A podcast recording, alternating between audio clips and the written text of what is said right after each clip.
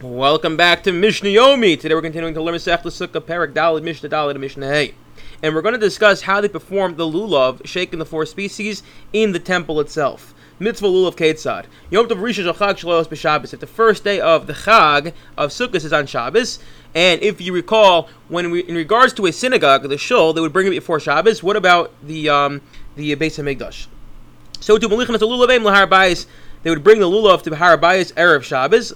V'hachazinan mekabim hem sojourn osan al gabi And the uh, per- people, the stewards of the temple, those who uh, were involved in the, the, the gabais essentially, would take them and, and they lean them against the itztava, which was a row of benches uh, that were in the temple courtyard, but making sure these benches were the ones that were covered by the roof so that the sun wouldn't beat down on these lulavs and dry them out. And the elderly men would put them in the lishka, in the chamber. Now, what's the reason for the differentiation between the elders and the younger? And they're very simple, because when everyone came to the temple in the morning, there'd be a lot of pushing and shoving, and the older people didn't want to get pushed and shoved, so they put it in a chamber designated for that purpose. Umalav no saloma. And then they tell everyone to say, mish lulav uh. Anyone who gets a lulav, it's as if it is a gift. Meaning to say, that when it came to the shul, everyone was very careful to take pick up their lulav because, as we recall, the lulav has to be shalachem, has to be yours. The problem with the temple is because there's so many people and so many lulavs, it's very it's very common, and it's probably most likely that the lulavs are going to get mixed up, and people are going to end up with someone else's lulav. So you can't rely on the fact that it's labeled. Rather, they would say, put your lulav there, and essentially say, anyone who gets it now, whoever gets it, I'm giving it to them as a gift. Everyone would come and take it. The Chazidim Zorkadas Name, and the, the officials would throw the law before him, just know, take the laws and throw it before everyone. And everyone would go grab and push and shove, kind of like everyone at the kotel or on an Israeli bus, pushing and shoving because we love each other. But what happens? Bezdin people realize people are getting Bezdin realize people are getting hurt. So They just say no, forget it. Everyone should take the lulav in their house. Not don't bring it to the temple because we want to avoid the pushing and shoving and jostling that took place when everyone was in, in their eagerness and excitement because we're getting all brothers, went to uh, grab their lulav. Okay, we noted there's a special mitzvah of the arava in the temple. What's this mitzvah of the arava? So mitzvah arava ketzid. What was it? There was this place in the valley called Motze where there were a lot of aravas that were growing, these willows that were growing. They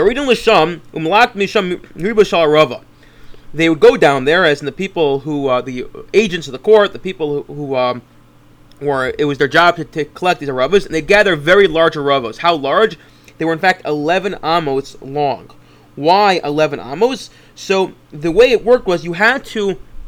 We'll see in a minute. They would decorate the side of the mizbeach with these aravos, and they would essentially the, mizbeach itself was 10 amos from the floor to the top, and we see the top on, the top on the top. There were also in each of the four corners there was an additional amma of a amma by amma, almost like little uh, square protruding what they would do was is they would they would they wouldn't put the arav on the floor, but they put it on the base of the mizbeach, which was an amma off the floor.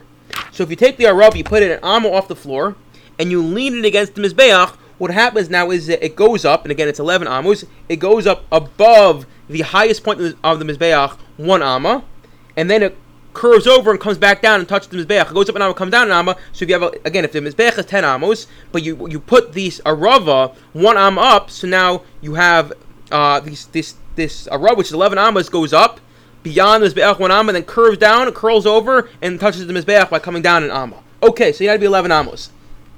The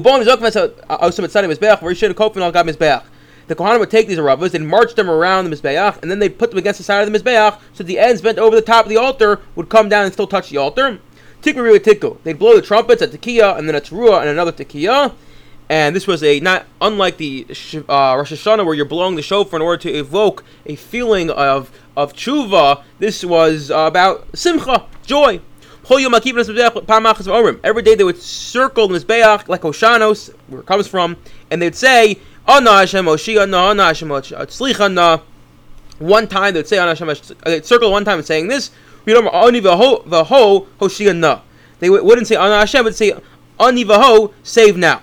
However, on the seventh day they marched around the altar seven times. Again, we see where our Hoshanas come from. When they would leave, what would they say? How beauty is this ceremony? How beautiful is it? They say no to God. We express acknowledgement to you, O altar. To God we express acknowledgement to you, O altar. And that was the Arava ceremony. I wish you all a wonderful day.